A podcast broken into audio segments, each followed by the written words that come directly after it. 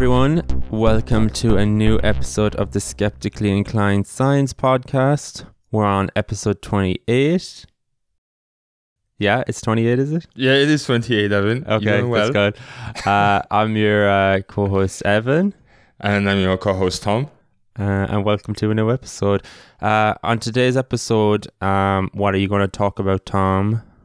So, on Friday, Pfizer released a new antiviral drug called Paxlovid. And so I just want to just touch on that. And also, there is COP26 going on right now in Glasgow. So we can just look at what are the main aims and who is there to represent what. And perhaps what has Ireland decided and the Netherlands, because I felt that that's relevant. Yeah, cool. Yeah, it's super important conference at the moment. And then for me, I'm going to do the main story, and I'm going to talk about a new drug that was developed that was approved for Alzheimer's, and there's a whole controversy and fallout from the approval. So I want to just go into the story and let you know what happened. No COVID today, no. Oh my God, that calls for celebration. Yeah, well, you're doing the COVID already. I suppose, yeah. And then as well, I just want to briefly mention James Bond. This article I seen is like, how healthy is James Bond, a flu to kill? So just to see how many times would James Bond have died from non-combative reasons. So it's just something. I'd say a lot. Light and goofy. Yeah, and just before we get into then your stories then, Tom, How are you? It's been a while since we did an episode, it seems like, since we had Professor Han Bruner on last time. Yeah. It was a great episode. If you haven't listened, please check it out. Yeah, I'm still coming down from that last episode. Yeah, it's kind of a pity, like when he did go on about the papers at the end, they're like, oh, there's so much more we could talk to him about. So yeah, indeed. But I suppose he's so broad, we just said we'd focus on one topic with the MAO gene. Yeah, we have to stay to our world. Yeah, but one of the colleague from my office, she sent that particular episode to her supervisors, so that was nice. We're slowly infiltrating all these academic. Oh yeah, that was the plan all along. yeah. And on the other hand, I also got my first COVID antigen test done, so that was exciting for me because I've never done this before. And is this like a new thing for you at work? One girl was tested positive, and it was just a precaution for me and other people who were in close contact, like in the same room, to get get tested as well. Yeah, just to see. And yeah, so I was just negative. Doing it daily. Well, I did it once. I was negative, and I was kind of happy. I was happy with that. So you're like, I don't need any more. Okay, so I should have done it. Okay, I'll do it after. I'll do it after we finish. I'm shaming you into doing it. I've already been the whole week at work, so okay, I'll do it. Yeah. Yeah, and then I suppose that was one of our trailers. Sorry, that was one of the comments on the movie trailers. It was the James Bond. So me and John had gone to see it. It was a pretty good movie. You saw the James Bond, the new James Bond. Oh, okay. And yeah, I think this article I had mentioned, a flu to kill, I thought it would be an interesting examination of like how he could have died in other ways. Can I just guess? So, James Bond, he's made a total of 25 films between 1962 and 2021. And yeah, in all these films, he's only washed his hands twice, even though he's only stayed in less than hygienic places with considerable health risks. So this was actually done at Radboud UMC, so your university that was done. So a PhD student, she thought like he must have probably had exposure to like serious food poisoning, or like in the new movie he seems to have been exposed to like this, I don't know, a virus or nanobots as you want to call it. So they had a look and seen like how else could he have died, or how else could he have been harmed in his movies. And I think, so one of them was The man with the golden gut, food safety, and Live and Let Die, James Bond finds himself on an island among hungry crocodiles who love to devour him for lunch. I think we all have seen that scene where he runs across the alligators. No, I haven't seen it. I only seen James Bond with Daniel Craig, and I think I've only seen the first two with him. I've never. Oh, you never seen Casino Royale? No, I've seen Casino Royale and whatever was the second one. Oh, okay. And you haven't seen any since? I only know Skyfall from the song. Oh, wow. Yeah, you should definitely watch, like, Pierce Brosnan has some good ones, and yeah, Sean Connery, obviously. The one where they were still allowed to objectify women and other ethnicities. You just have to ignore that, maybe. Oh, okay. Or maybe just don't watch that one. Yeah, so in that scene, so he gets out of the hungry crocodiles, but he's able to distract the animals with pieces of raw chicken. Washing his hands thoroughly is out of the question because he's already busy with an exploding drugs lab and a wild chase and a stolen speedboat. So, and yeah, he only washed his hands twice, after a meal in From Russia with Love and after killing an opponent in a mud bath. So, yeah, he definitely could have been exposed to any of these bacterial infections, salmonella, campylobacter, resulting in the severe diarrhea. So I would say maybe it wasn't shown in the movies, but I'd say definitely has got diarrhea at some stage in his movies. He's not so elegant anymore, isn't he? No. And then as well, we all know how the ladies' man James Bond is. In his films, Bond undertakes 59 amorous activities, an average of 2.4 per film. He changes partners very regularly, and the time between first meeting and intercourse is extremely short often. He's able to woo them, it's that easy. In Thunderball, is estimated to be 20 minutes, and when Bond lands with his parachute on a luxury yacht in the Living Daylights, it appears to be even shorter. Yeah, so the spontaneous unsafe sex is not entirely without risk. By the shocking high percentage of partners who die after intercourse with Bond, namely 27.1%. So, ladies, there's something there. There's something going on there. I think you're a marked person. It should be noted that sexual transmitted diseases do not play a role in any of these deaths. But I would think that Bond at this stage could be carrying some of these STDs like chlamydia. What's the one syphilis. Syphilis, for sure. He could be going mad. Yeah. Well, it could explain a lot of his irrational behavior in some of these movies, maybe. He never, as they were also mentioned, how he's never hungover, even though he's always just drinks martinis all the time.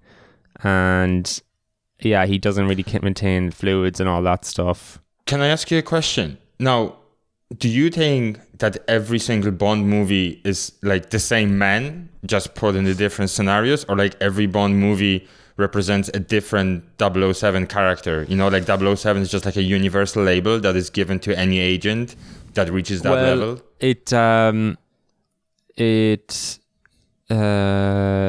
think it's not a reboot, so to say. Like it's like a continuation, so someone else takes up the. I think it's kind of like it's continuation in a way of this character. Like he never died. But is it the same? Is it the same person from the first movie till the last one, or like in the universe of the movie? Do you think that there are different people taking up the title, or do you just same person? I don't know for sure, but like I do think like they're all based on these books by Ian Fleming, and like these are all books that he's written. So it's not to say like I know they're all at different time periods that they're filmed, but like really they kind of are like almost as if like okay, this is his next mission, and then it's kind of just I know it's just a different actor, but I suppose it's James Bond at the end of the day. They don't really like say, oh, you look different today or something. But yeah, again, dehydration, sunstroke or heat stroke. He's never seemed to put sun cream on. He doesn't really wear appropriate clothing. And he walks through, like, in one of the movies, he walks through Japanese mountains with these, like, grassland full of dangerous critters. Like, he could definitely got ticks, all this stuff. So he's at huge risk, again, of getting... Lyme disease. Lyme disease as well. And I think that also influences your behavior, doesn't it? Yeah. Yeah, exactly. So there you are. And then the final one, I think it was in what was the movie? I think it's the one in Spectre. It's a cat. Blufeld has this cat. I think it's like a callback to the, I don't know which one it was, where your man has a cat as well. It's like this. I don't know any of that. I know. It's a white Persian cat. So they're saying like, oh, could he have got toxoplasmosis through the cat as well? Which is the one where it leads to more reckless behavior. Mm, so yeah, James Bond has not only survived all these combative incidents where he has to fight for like with guns and all this, but like he could also be surviving all these other things, all these bacterial infections, STDs, who knows what's going on. He's some superhuman. He's some man for one man, isn't he? So do think of that the next time you're watching it, like, oh, he could be, what other ways could he have died that are not so exciting? I think I will start watching from, if I do decide, I think I will start watching from Pierce Brosnan. It seems like, yeah, but I think then you're missing out. I still think there is some good ones with Sean Connery and Roger Moore and Timothy Dalton. Send me your recommendations, and well, I'm not an expert as well. Some maybe if a listener is an expert on James Bond and they want to recommend someone to Tom, please reach out. I will watch it sometime next week when I'm less busy. Okay, so that was just what I was wanted to mention. Our kind of like goofy side of James Bond. So tell us then, what was your stories then, Tom? What were you what happened this week or the last week when we're recording this? So this is actually the most relevant fresh news that I ever told, I think, because fresh off the press, freshly hot freshly baked news stories. So I don't know if you've heard about Paxlovid.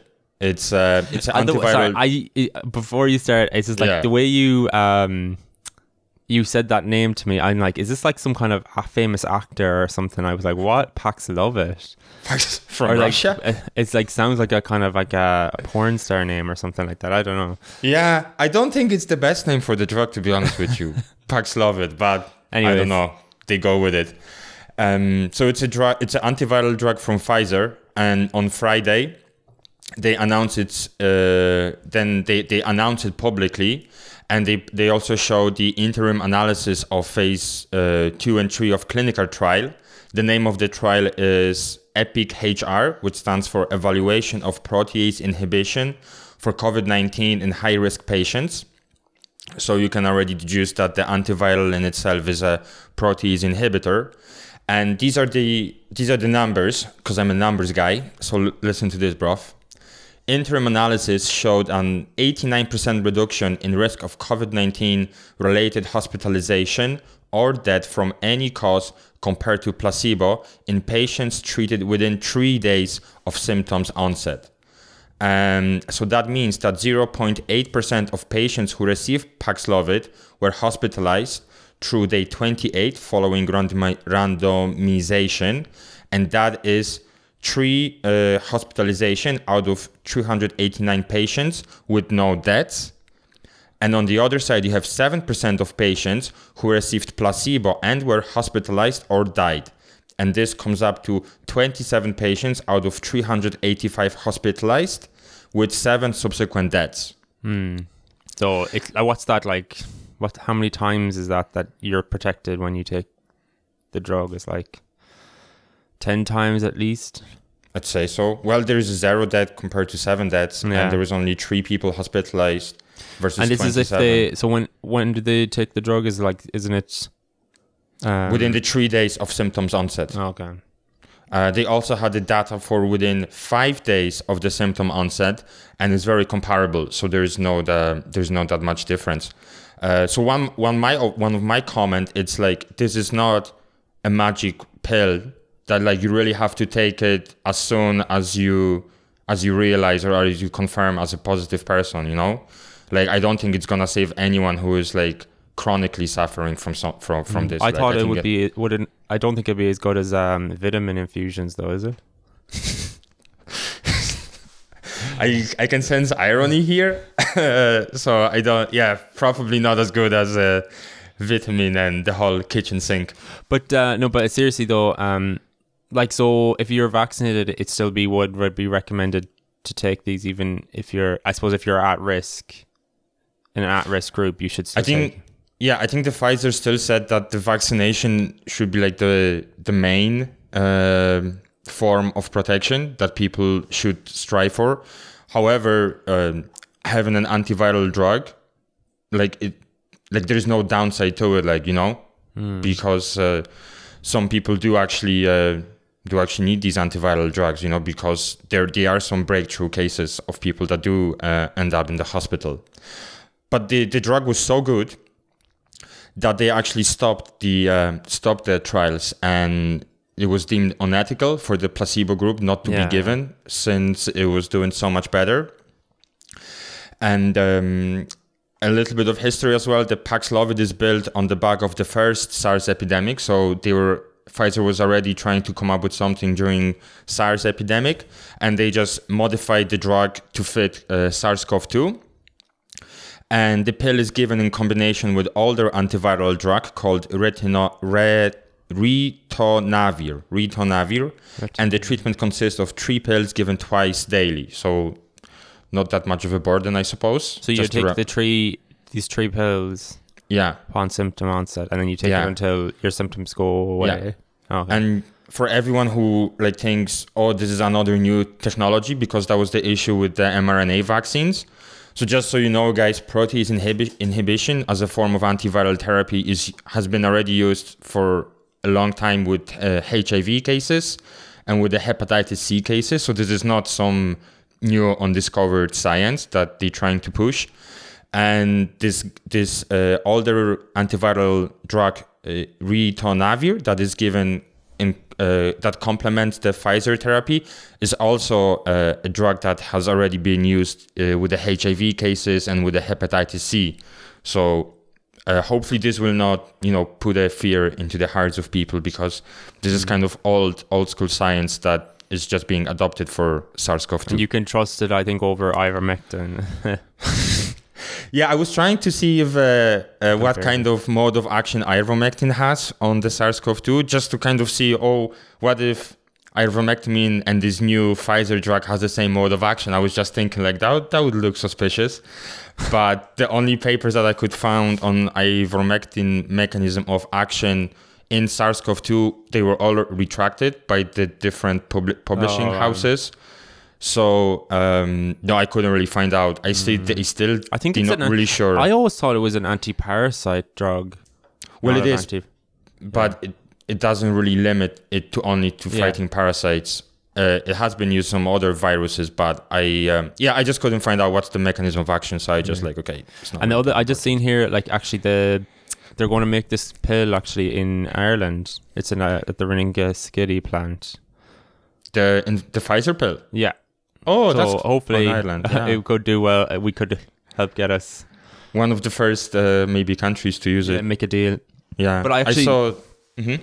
Yeah, but I would just mention, because I seen this Pfizer got huge media attention, but then I was reading there was another pill that has from Merck. Yeah, from Merck as well. Yeah, and that's already been bought by the UK medicine regulator, because they've granted it to be authorized. So they're going to help give that's already on the market now, and they're going to be rolling it out, I think, to people who are at risk.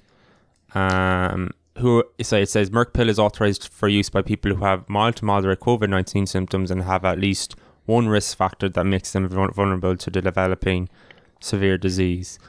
So it's just great to see that it's actually going out now, and it really just shows that I think we finally got a grip on this whole COVID-19 pandemic. And at the moment it seems very dire because the cases are so high everywhere, but I think we've definitely, even though I think cases aren't really the metric anymore to be measuring, but I think we do have a handle, and I think we're definitely nearly at the finishing line now, for sure. We're better now than we were even few months ago. Yeah, definitely. And I think states bought a lot of the Pfizer. I think the Joe Biden's cabinet put a lot of money into it. And the fun thing about the Merck pill, just one last thing, is that It works on the basis of introducing changes to the code of the virus. Oh, right. So it's quite different from the Pfizer. Oh, it's a different one. Oh, it's a different mechanism. Yeah. But as long as we have something that works, that's great news, you know? Yeah. All good news. And so I'm just gonna move on to my another quick breakthrough. So climate change, obviously very important right now. We've all experienced, you know, the bad side of the climate change, which was like the massive fires in Australia, floods. I think everyone, I've seen like what they're saying, everyone's suffering from like global warming anxiety and everyone sleeps so hopeless with the whole thing. So. Yeah, and the person that you accused of preaching too much about global warming was also at the COP26. Yeah. Talking about global warming, like, come on, dude, take a chill pill. What's but anyway, yeah, what's going on with you? But COP26 is the United Nations Climate Change Conference, and it starts for Conference of the Parties, if you didn't know. And it's the 26th annual meeting. It takes place in UK and Glasgow, so Scotland. And it takes place from the 1st to the 12th of November. So as we speak today, they still like collaborating and discussing these things in Glasgow. And it's a kind of continuation of what had happened in Paris in 2015. You know, the Paris Agreement. Yeah, the one that America pulled out of. Yeah, the one that America pulled out. But this time, this is not about talking and adding more goals into the Paris 2015. It's more focused on how we can implement the things that we said in 2015, how we can make it real, how we can make achieved all of these things. And as you said, this time around, the America and representatives of America are present, but the missing people are the Chinese president. God, I'm going to try to pronounce this name, but...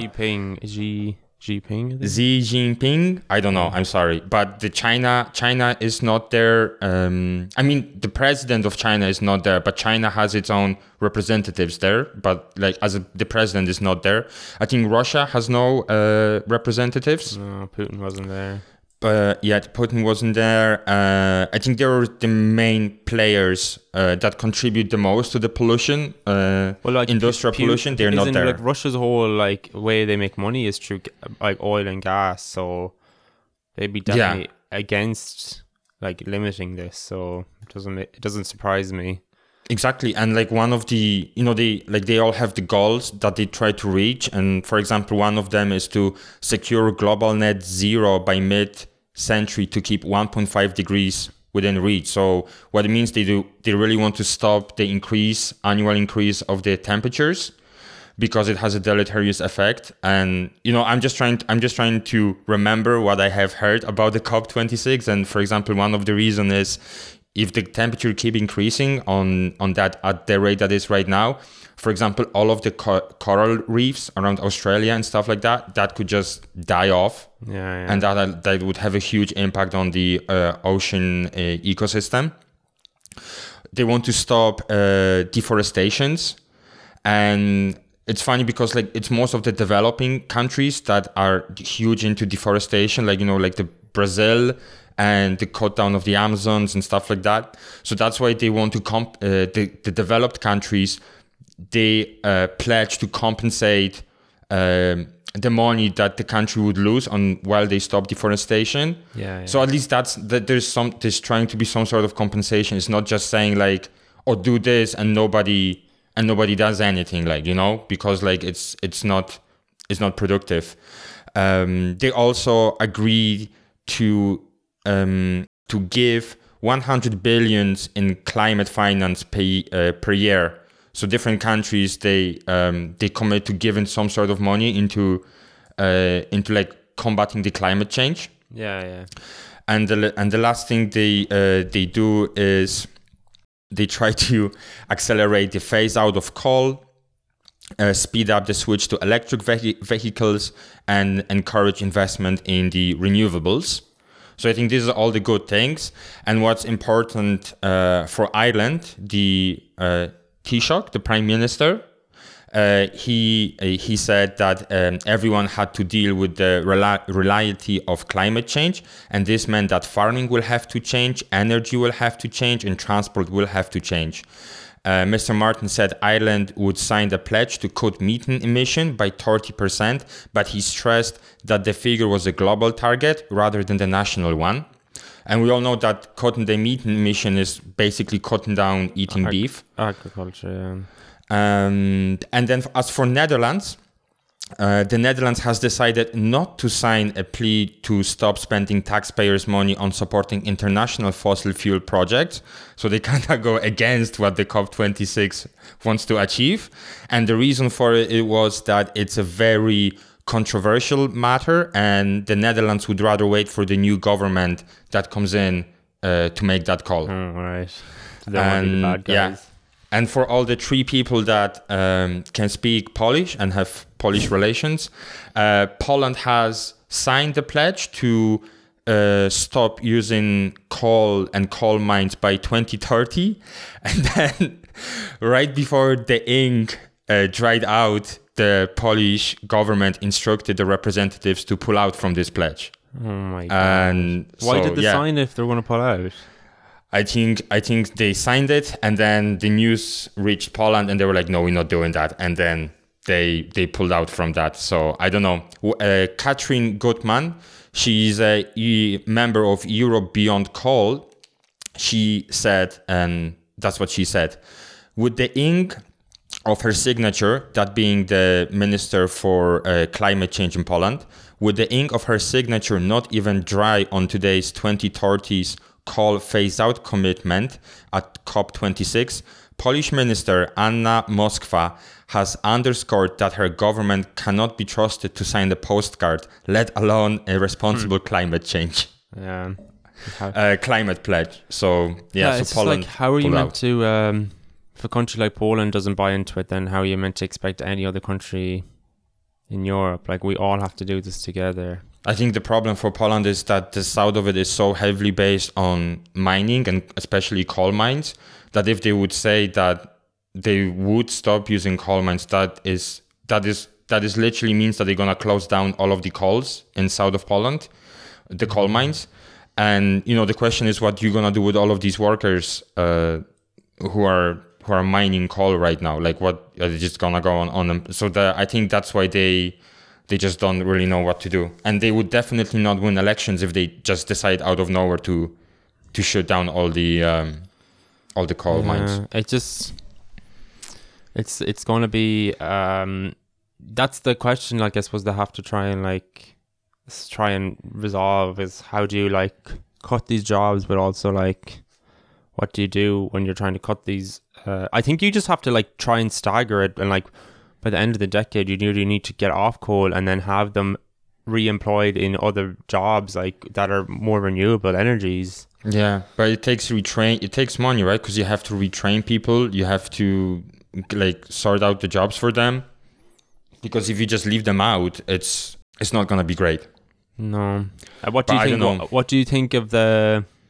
Do you think it was a success so far?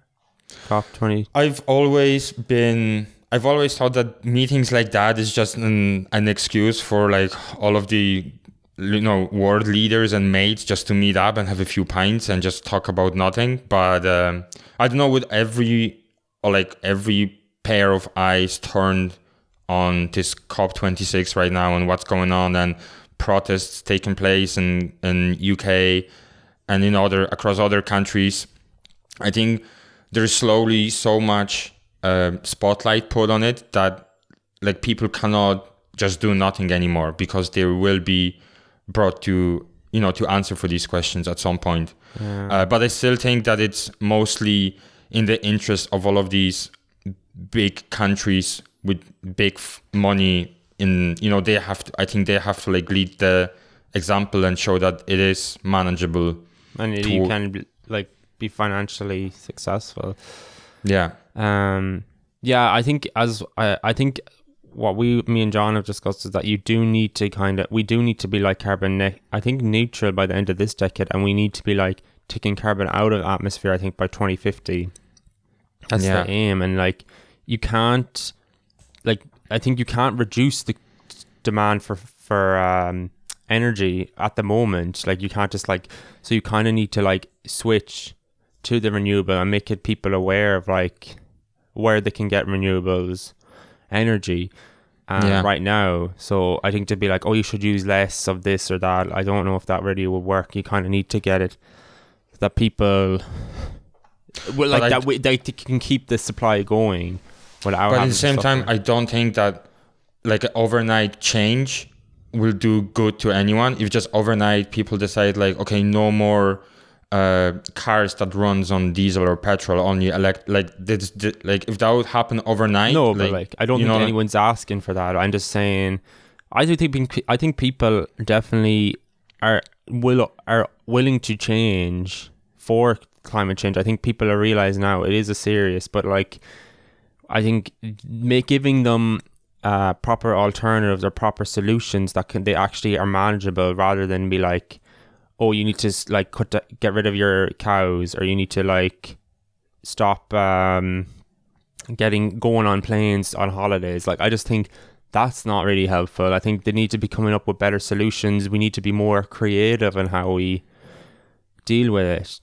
And I just think as well, but like some of the pledges were just so pathetic. Like India, like 2070, like how, like that's nearly a century away. Like, it's like, that's not going to help.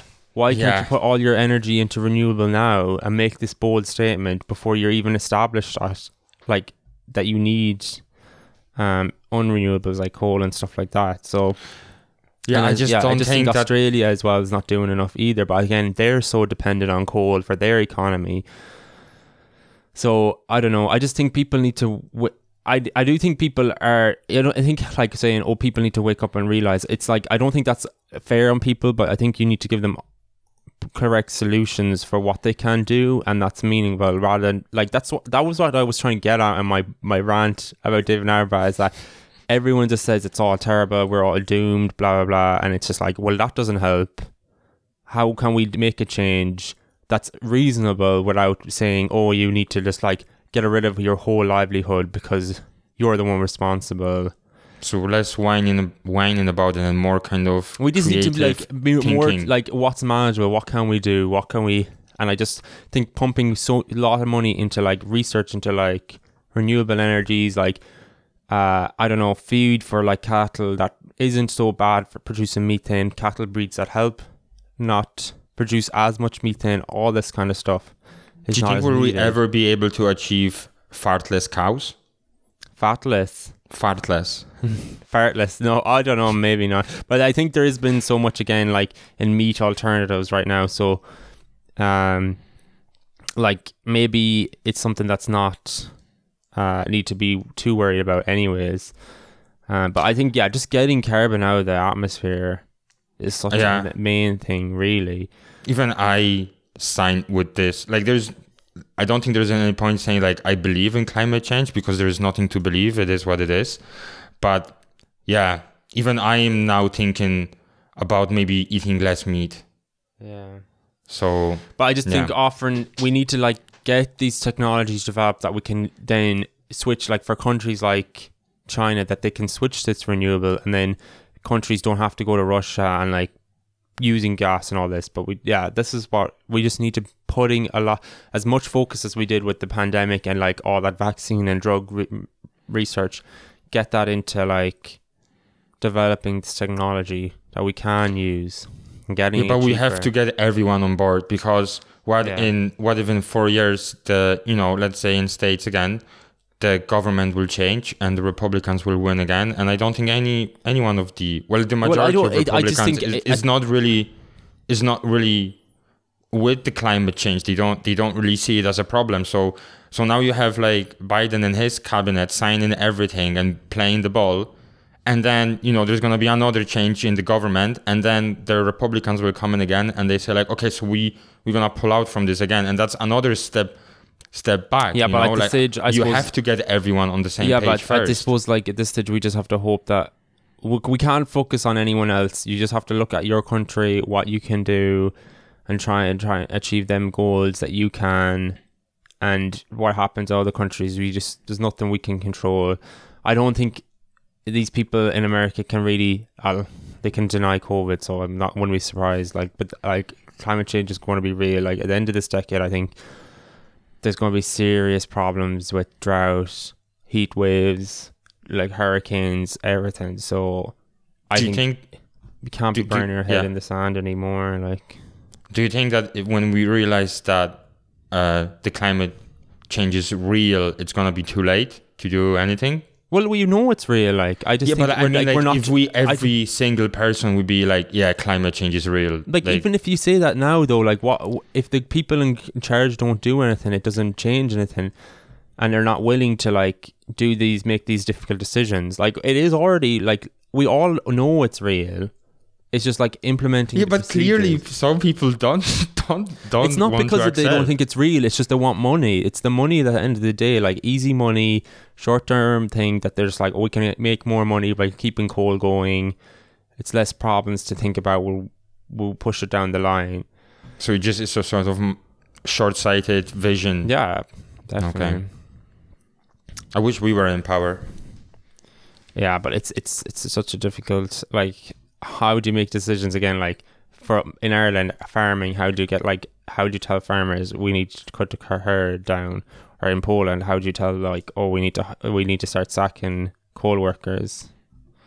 Yeah, I don't know. It's short term, it's really going to be difficult, but long term it'll pay off. But yeah, that short term is a pain. The fact that they don't even want to pick up a discussion about this, that is just a straight up no, we're not doing this. I think that's what is really, really bad, because at least when you when you're discussing with someone or debating, like, there's an opportunity, you know, that you can change your mind. But if you're not even approaching the table, you don't want to discuss these things at all. Like, how are you gonna change your mind if you're not willing to change your mind? You know, is this like countries or people? I think it's people. I think it's governments, and I think it's, you know.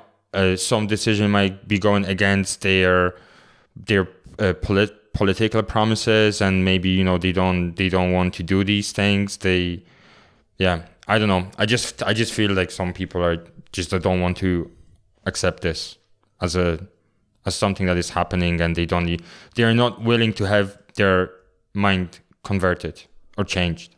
Yeah, but I think that's about everything. I honestly, you can't. You just have to put these solutions in front of people that they can choose, and we need to hold governments accountable for our lack of progress, and that's all we can do. Or we can go to Mars. We can't. We need to solve the problems on our own planet before we go to Mars. Would you rather fix Earth or just pack your bags and take off and take Earth, care? For sure. I don't think it's going to be easy to live on Mars. Okay. Anyways, so yeah, that was climate change. GOP. Let us know what you thought of the whole conference. Was it all talk? Do you think something can happen? Greta was there, yeah. And she had her whole speech again. I didn't How dare to that you? Speech. Yeah, so anyways, let us know. You can let us know on our social media. On Instagram, Skeptically Inclined. Twitter, @SkepticallyI. Or you can email us. skepticallyinclined@gmail.com. Okay, yeah. So on to my main story then. So this was something I wanted to just talk about that I was researching.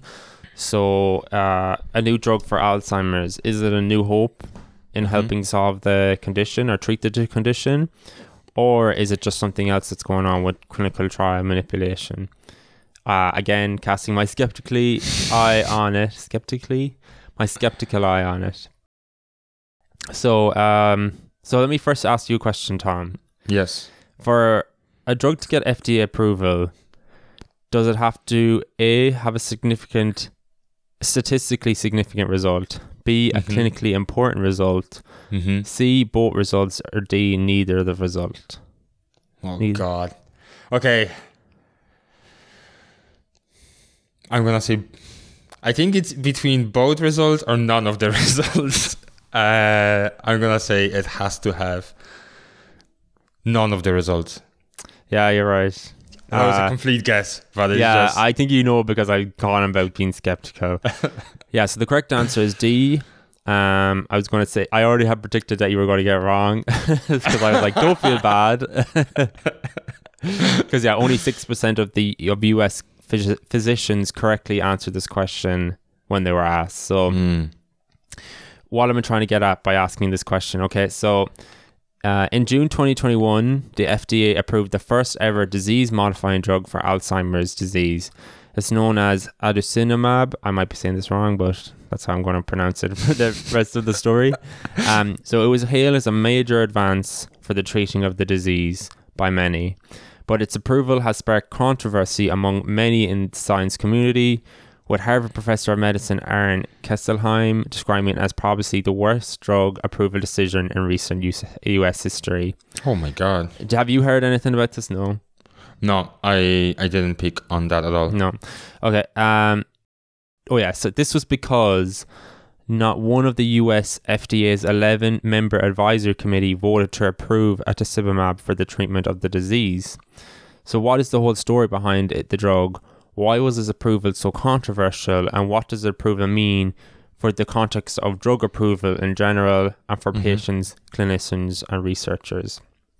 So, yeah, before I get into the story, one concept I want to explain is surrogate markers or surrogate endpoints. So the FDA defines it as a lab measurement, a radiographic image, physical sign, or other measure that is thought to predict clinical benefit, but it's not itself a measure of clinical benefit. So these surrogate benefits stand in contrast to direct measurements of patient outcomes, often referred as clinical endpoints, such as living longer, symptom relief, or improved quality of life. So, the FDA often uses these surrogate endpoints to approve drugs or treatments through its accelerated pathway, a process created in 1992 to hasten approval of drugs that treat serious conditions and that fill an unmet medical need. So I suppose Alzheimer's would seem to be one of them. But surrogate, it's kind of like one example was arrhythmia. So when you have a heart, your heart might beat a bit off. Yeah, that the drug will correct for it. So you'll be like, okay, if it corrects for that, then that's a measure outcome, and it's correct for it. So that means the drug works. But if you actually would have need to like look, does it prevent myocardial infarctions, or does it improve the health life? Do they have to spend less time in hospital? They're the main ones you would actually want to measure because they're the outcomes that affect the patient rather than just be like, it corrects for this arrhythmia. Does that make sense? Sort of. What doesn't make sense? So you take the for the arrhythmia, you would take the drug, and the endpoint measure is how quickly did you get out of the hospital. No, but so a drug company might be like, okay, does it correct for the arrhythmia? You don't see it as often. So if you're like, okay, if I don't see it as often, then that means they're less likely to have a heart attack or myocardial infarction, etc. So you're kind of like using that to get your conclusion, but instead you're not really looking at the clinical endpoint, so it's such as living longer, symptom relief, which is what really matters at the end of the day. Then I get it now. Although accelerated approval was developed for life-threatening diseases, it's now expanded its use beyond its original intent, with 73% of licensed drugs receiving expedited approval. And many of these drugs treat conditions that are either non-life-threatening or have existing treatment. But in exchange for this accelerated approvals, manufacturers are required to run a confirmatory study to show clinical benefits after the drug is on the market. So they'll give it this expedited approval, but then they need to do more testing when it's on the market.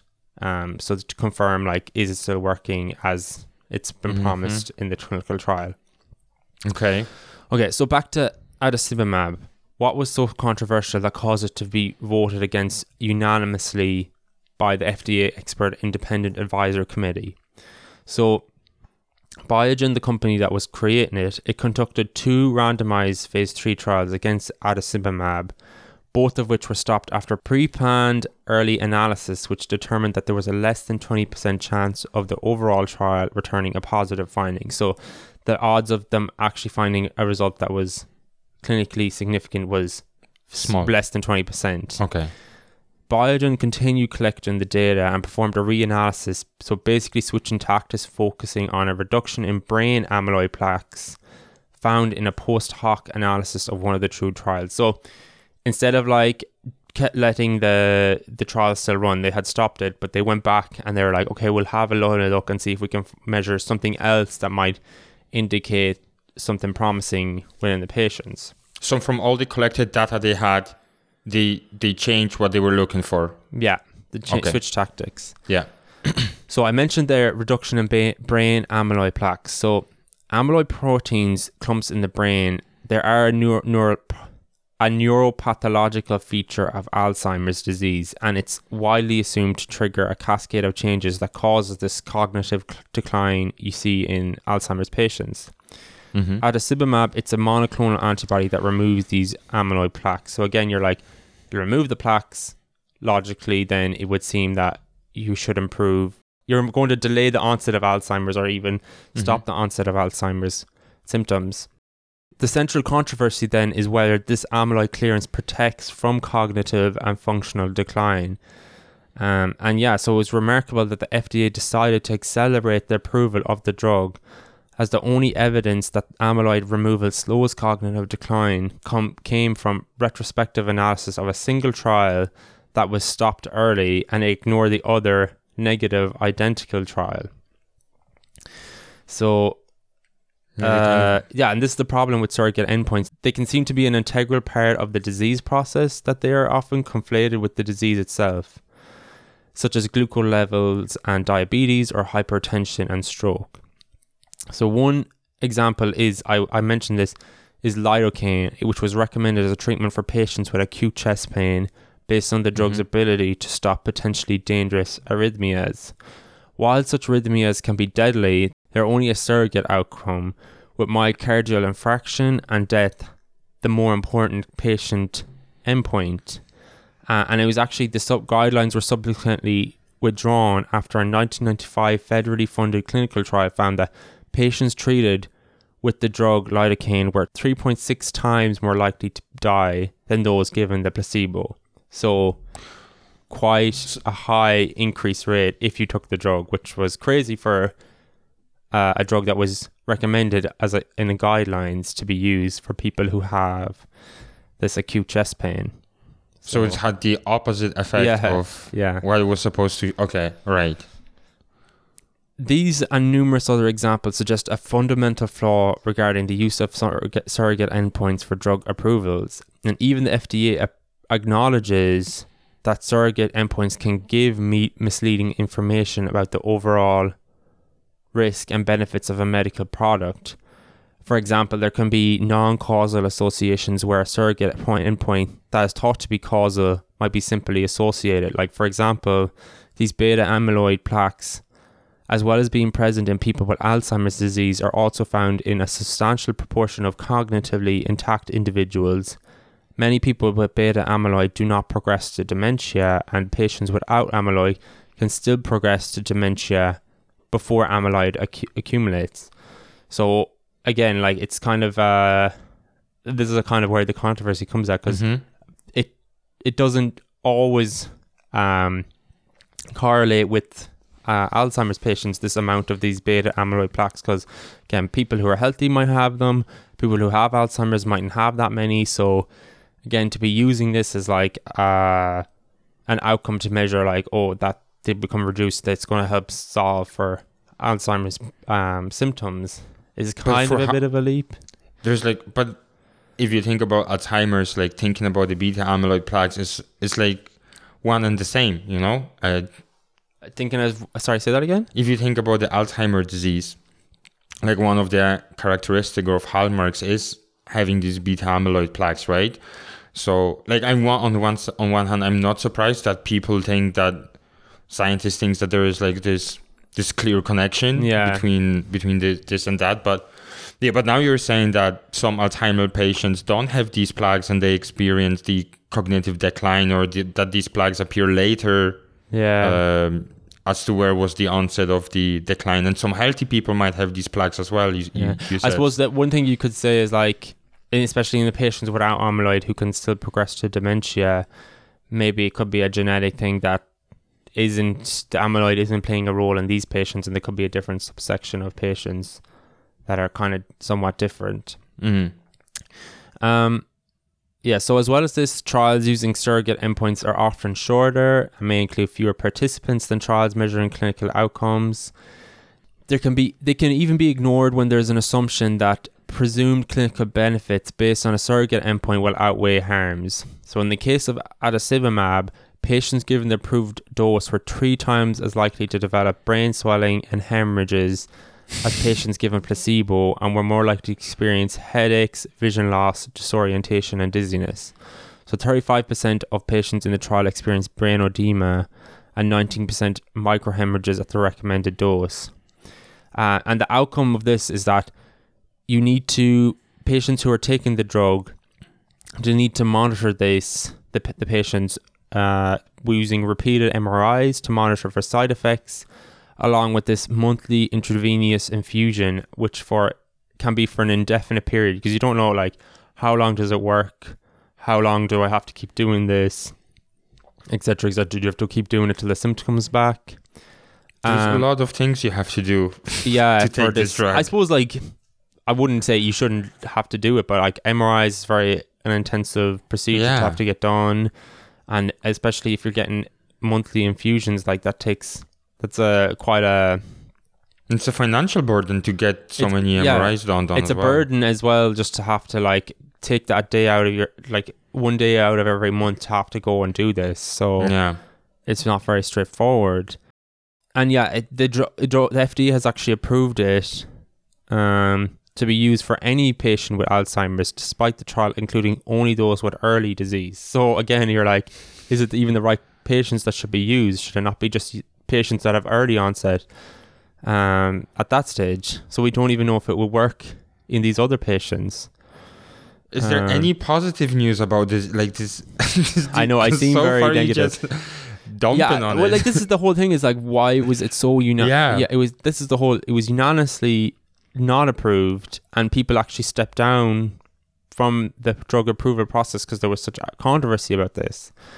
And the other thing was, it also has consequences for trials of other potential Alzheimer's treatments, and researchers, they have to decide whether to use a placebo as the control intervention or aducanumab, like, because it's an FDA approved drug. This is what you should always use in your clinical trials, a drug that's already been in use, and then this can have an effect on your trial because you're using a drug that mightn't be even working as as a placebo or the control group. But I understand how bad this drug is, because you just listed these reasons, and it's still got, like, fast-tracked or approved, and this whole approval is based only that they change the criteria of the data analysis and they come up with something. The way I see it is, what some people say is that they should use only surrogate endpoints in the phase 2 trials, and that that surrogate endpoints have not been validated to measure what matters to actual, like, disease patients' overall survival or quality of life, and they should be followed by a randomized phase 3 trial, adequate power to show overall survival always. But the others actually have disagreed and said that it would be unethical not to use surrogate endpoints and leave patients to die while they're waiting for new treatments, especially for, like, diseases like Alzheimer's. There's no drug available.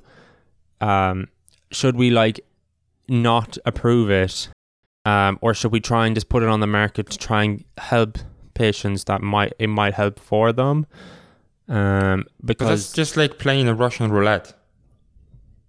It might help you, but you also might get brain edema, so, you know. It's kind of like, I suppose it does give false promise as well to patients, because you're like, they've got this, it suggests that, oh, the drug is pretty safe, that it's gotten approved or it's gotten to this stage. And a lot of the time it's not, maybe not safe, and it maybe doesn't work. And they're not really sure that it is work, but they're like, we're willing to try and let you use it if it might work in that case. Like, it really should be a drug that works the majority of the time. I think I'm, yeah, I don't, I'd like to understand like what was so convincing so that the FDA agreed to, because like I'm listening to you and I pay attention. It's just I just don't think there is anything that would excite me about this drug. Yeah. And yeah. I don't know why.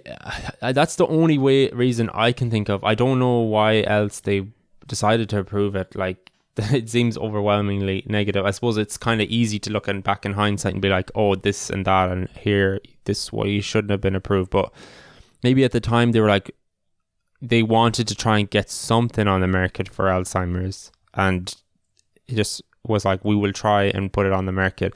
The other point is, as at the FDA, like, what they do to try and like reassure patients and reassure the public, the scientific community, is that they commit to a 9-year post-approval confirmatory study. So they'll do this study after 9 years to see, okay, did it actually work? Should we allow it on the market? And is it worth? But it already is on the market. Yeah, but this is, I suppose, a way of like saying, we will look back and review it. We're not going to let it like after 9 years. Yeah, that's true. I suppose it is a long year time afterwards. And as well, the drug will be sold for use at a cost of €43,000 per person per year as well. So it is 43,000. Yeah. And this is like one course of treatment, or is that like just one? No, for the year. So like it must be per month. They've calculated this out. And it's a monoclonal infusion, or it's a monoclonal based drug. Yeah. Okay. But like the thing is as well, like even if they don't produce this info in 9 years time, the companies never face any consequences from the FDA. They've never fined anyone for not like giving update info. What company is it again? Can you remind me? Biogen. I don't understand that. One thing I say was like, for us in the Europe, I suppose it's good because it's unlikely to be approved by the European Medical Agency, as it's updated its guidelines on clinical trials for Alzheimer's disease to emphasize the need for clinical trials to show cognitive and functional benefits rather than just focusing solely on surrogate endpoints such as amyloid plaques. Yeah. So, yeah, I'm good like that the EMA has decided to do that. I really would love to speak to someone from the EMA about this and see what they would think. It just seems that, or the FDA, or someone who needs drug approval. We must try and get someone involved in this process. You do that, Evan. Yeah. Is someone lobbying the FDA? Was someone lobbying the FDA to approve it? I don't know. Who's making money out of this drug? It could be, who knows what shady stuff is going on beneath the surface, really. I hate to be this guy, but like one of the things that I wanted to say is like, so who's gonna be responsible after the 9 years if it's gonna come up to the surface FDA that are meant to be? Yeah, but then I was like, I sound so hypocritical because I don't think the vaccines, the manufacturers of the vaccine will also take the responsibility if something goes wrong. But yeah, but I think with the vaccines, it was much more evidence that they are actually all beneficial rather than what this Alzheimer drugs is trying to show. Well, at the time, I still think that whole vaccine thing with the hospitalization, that wasn't even their main measure, but yeah, luckily it worked out that way. Good lucky. But like, yeah, again, it didn't. I think the vaccine as well, there was no other way of treating the disease, and I suppose that was like a really good indicator to be like why it should have been like given emergency use authorization at the time. And it was just a basic line of treatment. This is like the main treatment for Alzheimer's. Do you know if maybe patients were lobbying for this drug? I think they could have as well. Yeah, I definitely think that could have been another risk, or like another reason for it. But like, what would you, like, if your parent or a grandparent had Alzheimer's and they were recommended giving the drug, would you say no? Or? So I see myself in this scenario where, let's say, my mom or dad have Alzheimer's in the future, not right now, but like in the future. And I can see myself being so desperate that I would even bring them to some sort of holistic healer. So, but would you bring them to a holistic healer over this drug?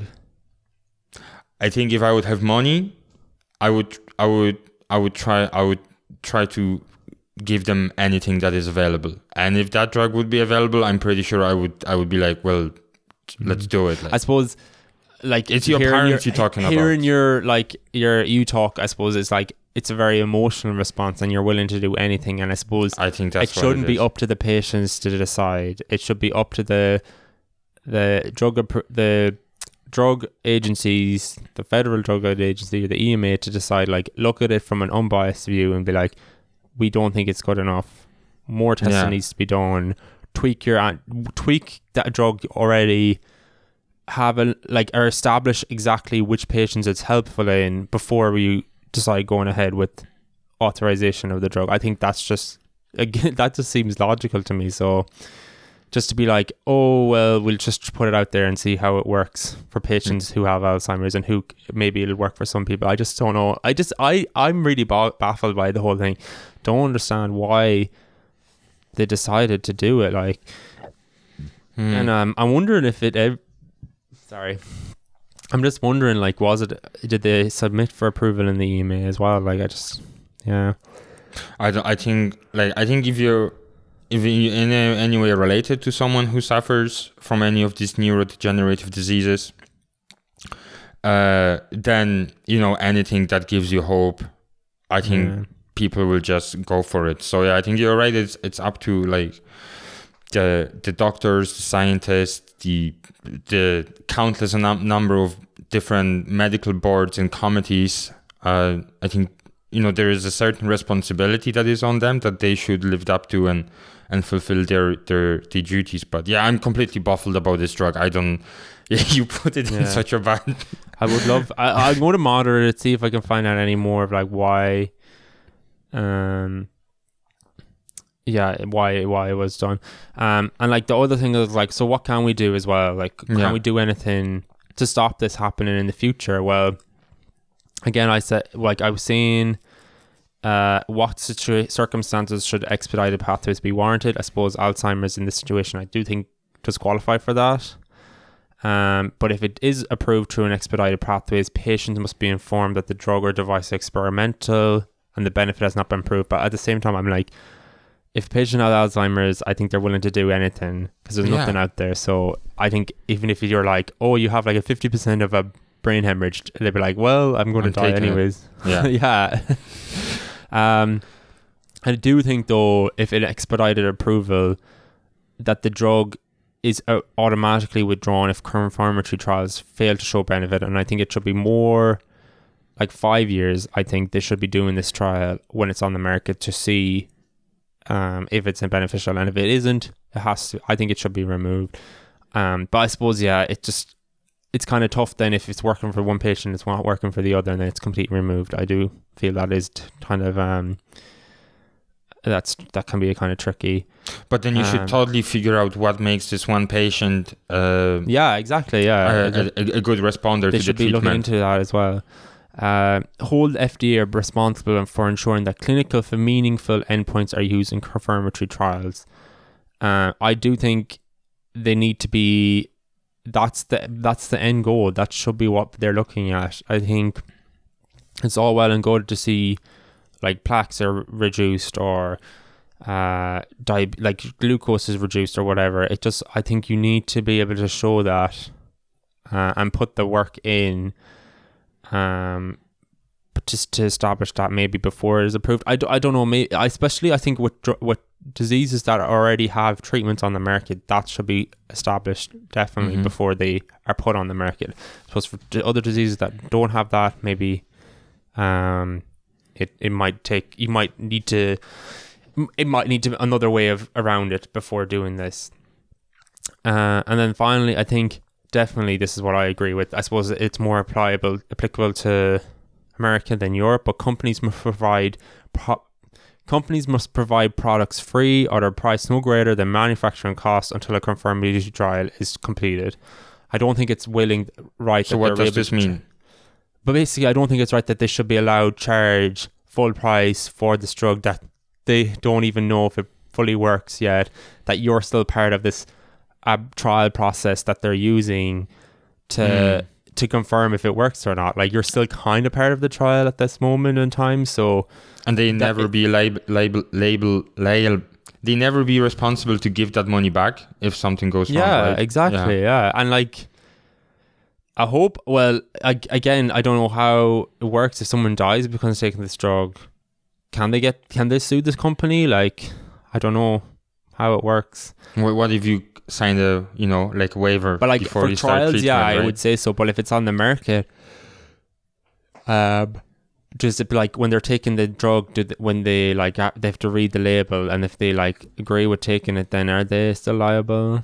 You really have to be naive if you think that this company hasn't already built in some firewalls that will prevent this from happening. Like, if this sounds like an experimental drug that goes out into the world, people can use it for Alzheimer's, but you never know what you're gonna get. And they say that, we're just gonna run it for 9 years and then we're gonna see what's up. I mean, come on. So this is again, this is kind of a nice contrast to the Pfizer drug and the Merck drug that worked, where they're like trying to find a way of like getting their money back from the research. So, but imagine what kind of a game changer would be if someone would really come up with with a drug that kind of tackles one of these, whether it's Alzheimer's or Parkinson's or Huntington's disease. If you get motor neurons disease, that's another really big one. But it's just I still think like approving drugs just for the sake of it is not the right way around it. No, it's horrible, really. Yeah, but so that was my stain story. I thought it was just an interesting thing to discuss. I really will keep an eye out and see like why. Was there any other reason why it was approved? Is there any other news coming out of it? That's again like casting my skeptical eye. I'm like, why? But this is the reason why people don't trust pharma, because this stuff can happen, and FDA stuff like that. Doesn't help long term. And like, it's not even that not advertised, but like there's no like, if you don't know people what you're looking for, you wouldn't find it, No. Yeah, that's like it would just go and like people would not pay attention to it because you have your climate change, you have your COVID, you have this and that, and who will pay attention to this, And it's huge because it seems like they take an advantage. Yeah, definitely. Okay, so that was my main story. So that was today's episode then. I hope you enjoyed it. We had a good discussion. About James Bond and his how he would have survived from other like non-lethal or lethal methods like food poisoning, etc.